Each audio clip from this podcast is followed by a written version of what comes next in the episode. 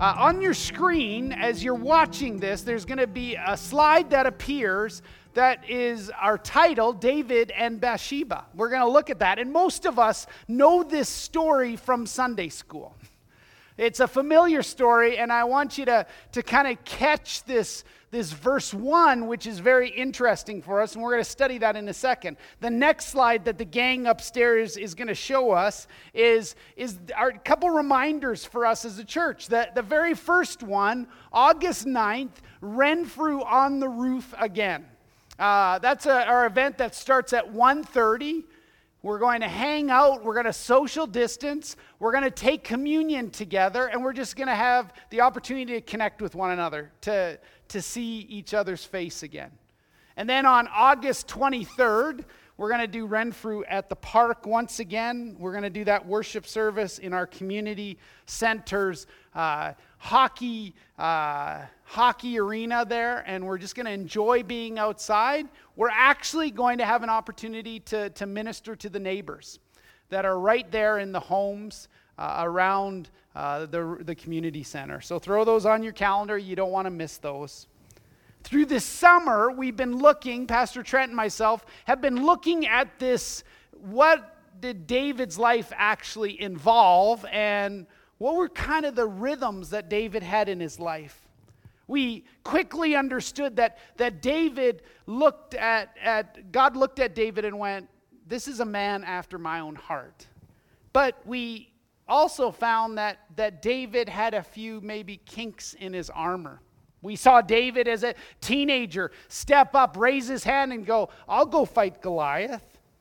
And we also see David as this faithful guy who just served under a king who was trying to kill him. For many years, David had to travel from city to city, living in caves and, and kind of hiding from, from King Saul. And eventually, King Saul died, and David became the king. David had been uh, over the tribe of Judah for seven years, and then he led the nation of Israel for six years. So, our best guess is David might have been in the, in the late 40s or early 50s. God had, had blessed David with multiple victories over enemies. His territory was expanding, he was, he was very successful. God had promised this land to, to Abraham and Moses, and David was starting to, to see that become a reality. Life was going great for David. He was on top of the mountain. And then one small event happened, one temptation. David's perfect life began to unravel. He suffered the consequences of his choice. So if you have your Bibles, I'd love for you to go to 2 Samuel chapter 11. The, the gang upstairs is just going to show you some selected verses that I've chosen. Just remember that anytime we read God's word, we want the story to impact us. We want to use our imagination. We want to see the characters that are involved in the story. We want to understand where am I in this story? What is God telling me in this story? So let's look at verse 1 in 2 Samuel chapter 11. You see it on your screen now. In the spring, at the time when kings go off to war, David sent off Joab with the king's men and the whole Israelite army. They destroyed the Ammonites, they, they beat this nation. David remained in Jerusalem. That's key. Hold on to that. One evening, David got up from his bed. He walked around on the roof of his palace. From the roof, he saw this woman bathing. The woman was very beautiful. And David sent someone to find out about her. The man said, She is Bathsheba. She's the daughter of Eliam and the wife of Uriah the Hittite. So David sent some messengers to get her. She came with him, and he slept with her. Then she went back home. The woman conceived and sent word to David saying, Uh oh, I'm pregnant. So David sent this word to Joab Send me Uriah, Uriah the, the Hittite. And Joab sent him to David. When Uriah came to the king, David asked him how Joab was, how the soldiers were, and how the war was going. Then David said to Uriah, Go back home, wash your feet. So Uriah left the palace, and a gift from the king was sent after him. But Uriah slept at the entrance to the palace with all the master's servants and did not go to his house. David was told, Uriah didn't go home. So he asked Uriah, Have you just come from a military campaign? Why didn't you go home? Uriah said, The ark and Israel and Judah are staying in tents.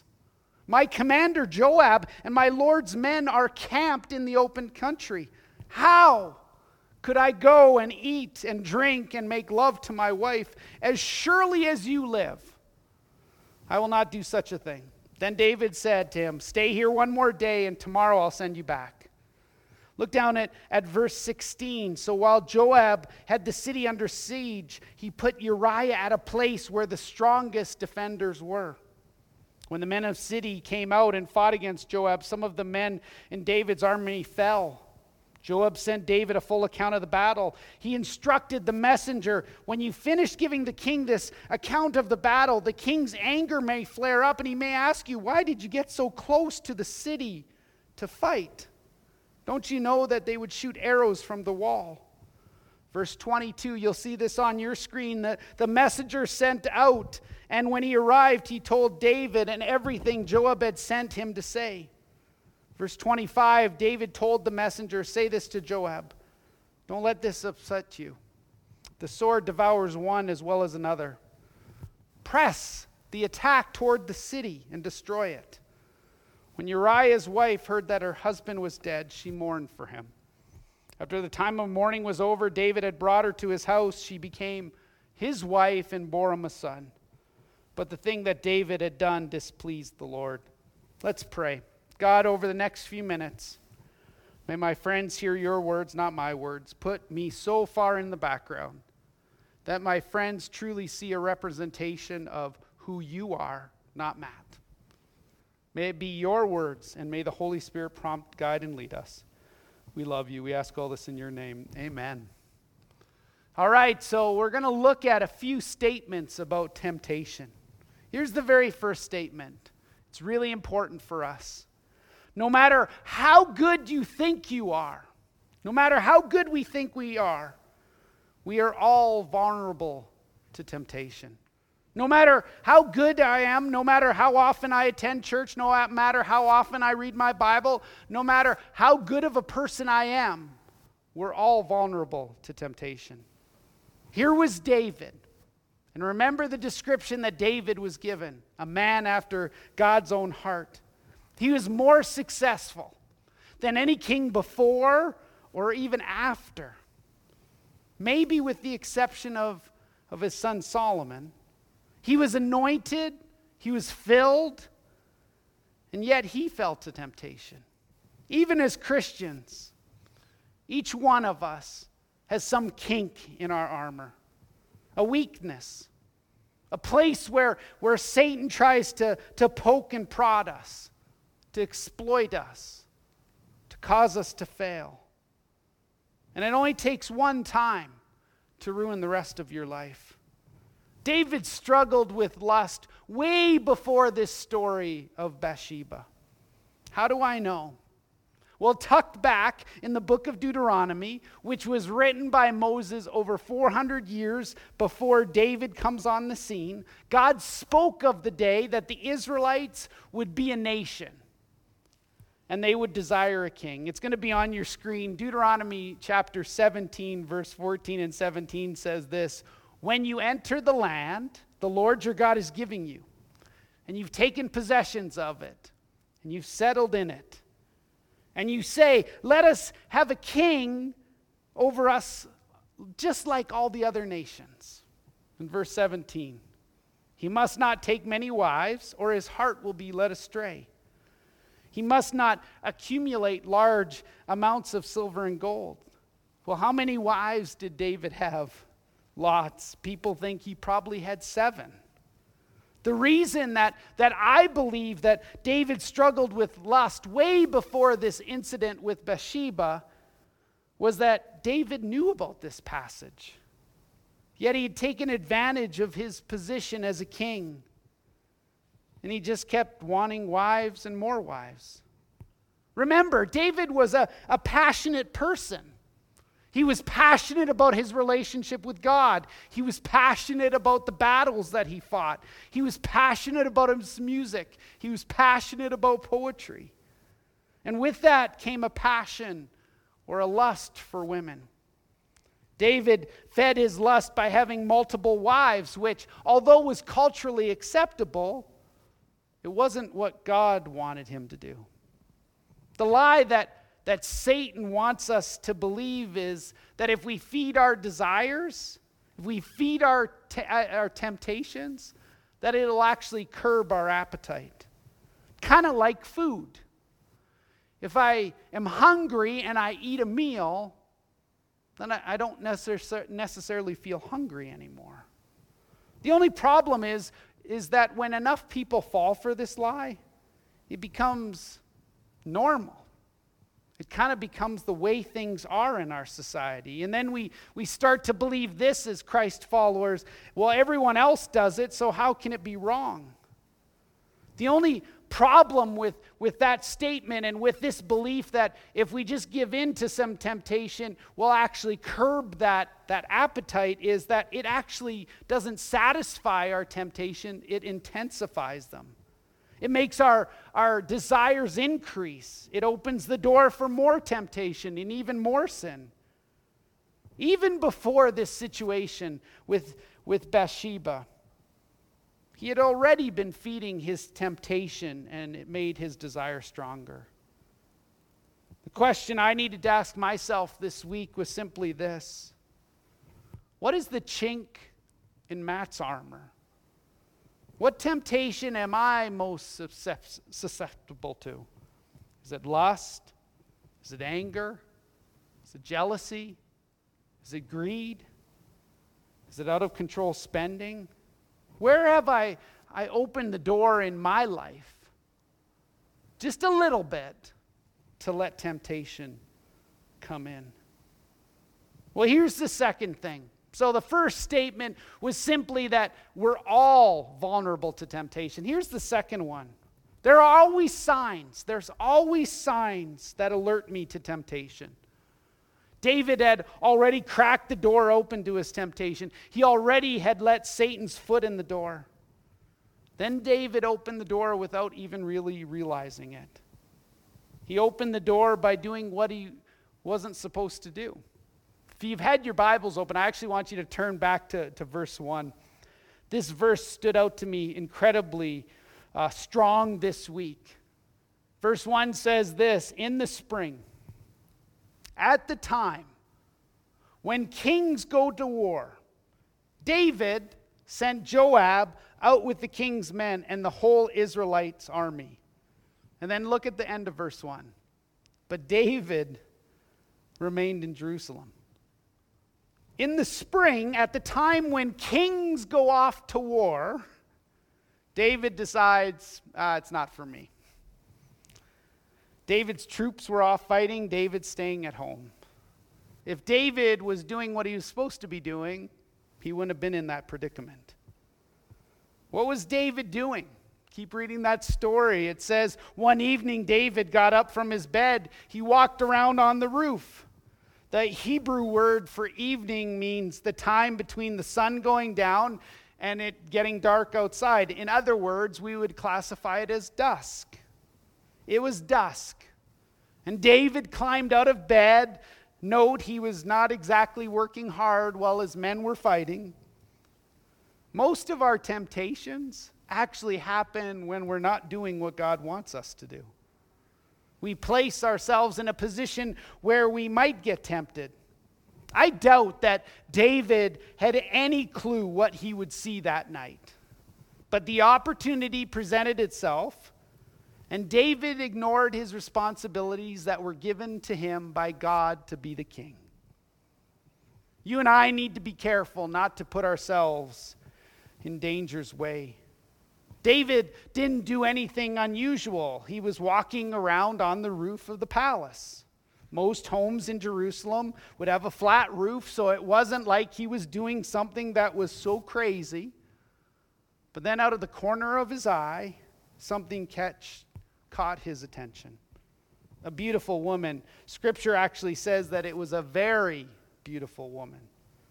David caught this glimpse of this very beautiful woman, and David made another mistake. He lingered. Then he moved from lingering to coveting. He went, I want this woman. It didn't take him very long to go from looking to coveting to I want. She didn't even have a name. He had to send someone to actually learn her name.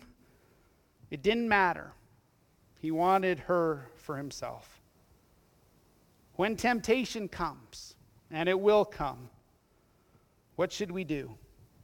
We have to flee.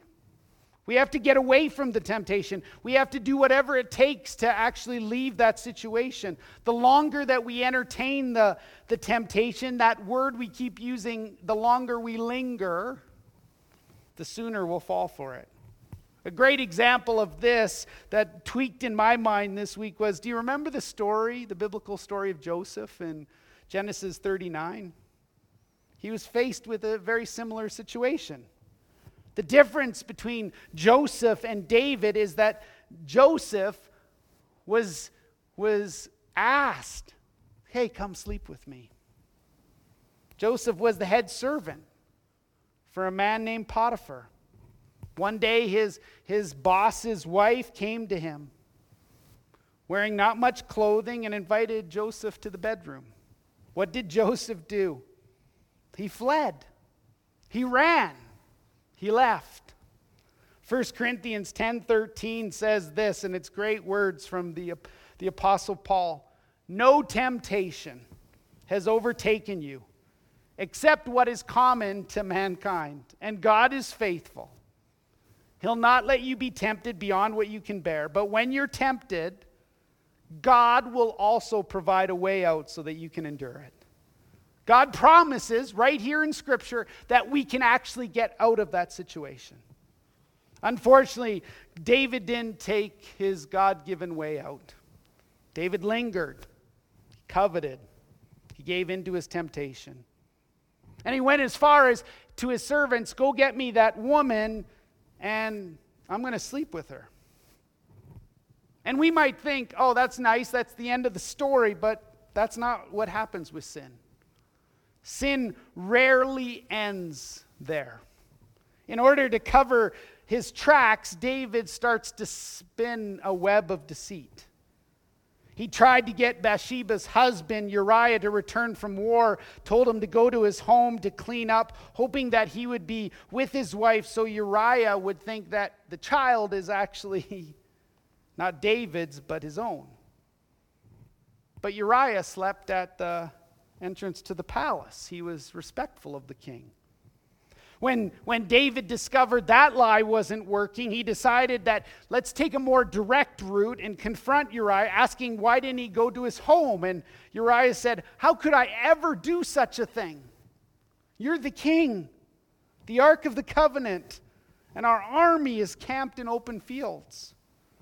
How can I go home, enjoy my bed, and lay with my wife while my friends, my partners, and the Lord are out on the battlefield. So David had to spin another lie. The next day, David tried another tactic by just getting Uriah drunk. But Uriah spent the night with David's servants instead of going home. When these ploys didn't work, and you'd think David would stop, David becomes more desperate. You see, that's what sin does. It causes us to act in desperation. He sent Uriah back into the battle with a sealed note to the general Joab to send Uriah to the front lines and then to pull the army back so that Uriah would get killed. When the letter came back, it wasn't just Uriah that was killed by several men, it was a group of David's men that were killed. You see, sin always has a ripple effect, it just doesn't affect us. And that's the third point. It always affects others. Sin always affects others.